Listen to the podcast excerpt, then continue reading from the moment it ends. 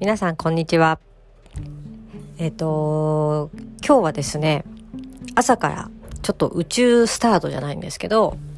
超俯瞰思考という考え方の発案者であるですね方と朝から対話会をさせていただいたんですがあの超俯瞰思考ってどういう思考かというと、まあ、例えば未来とか宇宙の方にですねもうぐーっと引いて宇宙の方から自分の取り巻く全てを眺めてみるそういうまあ、思考の音なんですね。はい。その、まあ、超俯瞰思考というものの対話会をしまして、あ、これはもう宇宙からスタートしたので、これ前からあの、発信するする詐欺になっている宇宙の法則のパート2ですね。こちらをちょっと今日はお話ししてみようかなと思っております。で、宇宙の法則の以前はちょっと一つ目ですね。思考の法則っていうのをお話ししました。今日はその法則の二つ目、投影の法則ですね。で、宇宙の法則って、私の知ってる限りでは、7つの法則があると言われてまして、で、その7つの法則が、こう、微細に絡まりあり、絡まり合って、関係し合って、影響し合って、この現実を作り出しているっていう、そういう考え方なんですが、その2つ目ですね、投影の法則についての今日はお話です。で、まず一つ、すごくあの、宇宙の法則を考えるときに大事だなと思うのは、宇宙の法則は、まあ自分にはもちろん、それが作用している。で、なおかつ、あのー、まあ全ての人にも、それは作用していて、なおかつ、宇宙と自分が同じだっていうことが一つの大前提になります。で、まあ宇宙とね、自分が同じだって言われても、はっていう思う方も多いかと思うんですが、まあこれは多分あの、量子力学のね、あのー、お話とかにもなっていくと思うんですけど、要はあの、宇宙と自分が同じっていうのはどうしてかというと、あの、私たちと宇宙を構成している物質ですね。それを、まあ、量子サイズまでどんどんどんどんどんどんどんどんどんどんどんどん小さくしていくと、宇宙を構成しているその物質に行き当たると。まあ逆に言うと、ビッグバンが起こって、もうすべてのものはまず宇宙から始まってるので、宇宙と私たちが同じであると。同じ物質からできているってことは、まあ本来何ら、何の不思議もないことなんですね。はい。私たちは宇宙と同じ物質からできている。まあ言うなれば宇宙のミニバージョンですね。はい。私たちの周りはすべて宇宙と同じ物質のものたちがうごめいているという世界に生きてるわけです。はい。まあ、あのー、それこそね、昔誰だかが言ってたと思うんですが、リンゴが木からね、落ちるように、私たちにもその宇宙の法則っていうのは、あのー、避けようとしてもまんべんなく作用しているというものになります。で、その投影の法則ですね。投影の法則というのは、あの、まあ、自分の考え、思い、思い込みなどが外の世界に反映されていることを言います。例えばそれが、まあ、どんなに嬉しいことであっても、どんなに感謝に値することであっても、それがどんなに恐ろしいことであっても、どんなにもう避けたかったような嫌なことが起こったとしても、それは自分の思考と、まあ、感情の反映っていうことですね。で、このね、お話をこうしていくと、あのまあ、よく耳にしますけど、こう、自己責任論につながっていくっていう部分があるんですね。で、自己責任って、あの結構こう、言葉的に避けたいなとか、あんまり好きじゃないとか、っていう方が多く出てくるっていうことも、これはまた一つ事実なんですね。で、それに伴ってですね、まあ、以前あの、ブログ書いたりお話しする時もそうだったんですけど、じゃあこの自己責任、自分の責任っていうことをなんか違う表現ができないかなとか、いろいろ考えてみたんですが、あの、フラットな言葉として考えて、自己の責任であるっていうことは、まあどういうふうに言い方変えても変わらないので、ちょっとこんな風に考えてみてもらおうかなって思ったんですね。で、それは、あの、まあ、まず一つに、私たちは、いい人であること。で、いい行いをすること。で、自分の、例えば内側の性質に対しても、いいところばかりを持っていて、悪いところは直すとか、例えばそこをなくすとかっていうことが、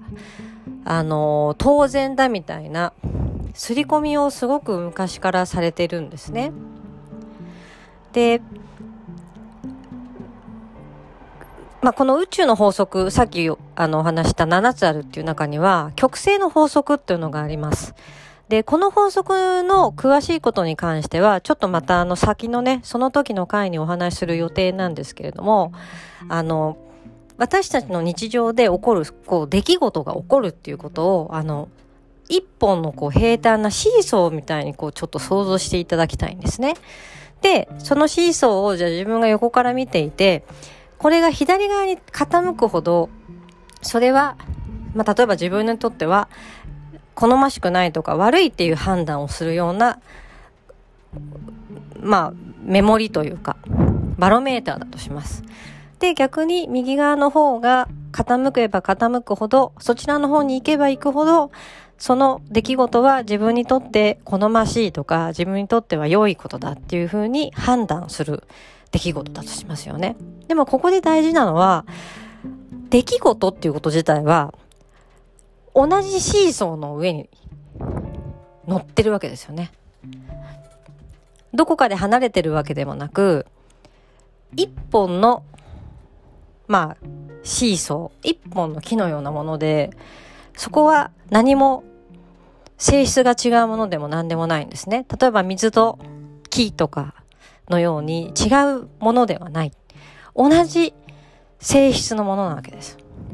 で、もう一つすごい大事なのは、あの、出来事を良い悪いっていうふうに判断してるのっていうのは基本的に自分の感覚なんですね。同じシーソーで出来事というものがあった時に、それを良いとか悪いとかっていうふうにまあ、それがちょっといい、ちょっと悪いっていうふうに分けるのも、もうそれはそれぞれその人その人の感覚であり、価値観であり、刷り込みであり、概念の度合いによります。やっぱりありがちなのは、その良いこと、良い人であることが好ましいっていうふうに刷り込まれているこの世界では、いいとされることは自分にとって非常に受け入れやすいんですね。でも、悪いと自分が判断したことをまさにそれが自分が作ったものだとか自分の責任で出来上がったものだということは受け入れたくないっていうやっぱり拒否反応が起こるわけですよね。それがまず作用しているってことをよくあの知っておいていただきたいなと思います。あのまあ出来事に限らず物も生き物全てそうなんですけどあの、この世界のものは必ず引用の法則があるので、明るい部分と暗い部分の要素を必ず包括して持っているんですね。なので、どちらか一つだけ、例えば、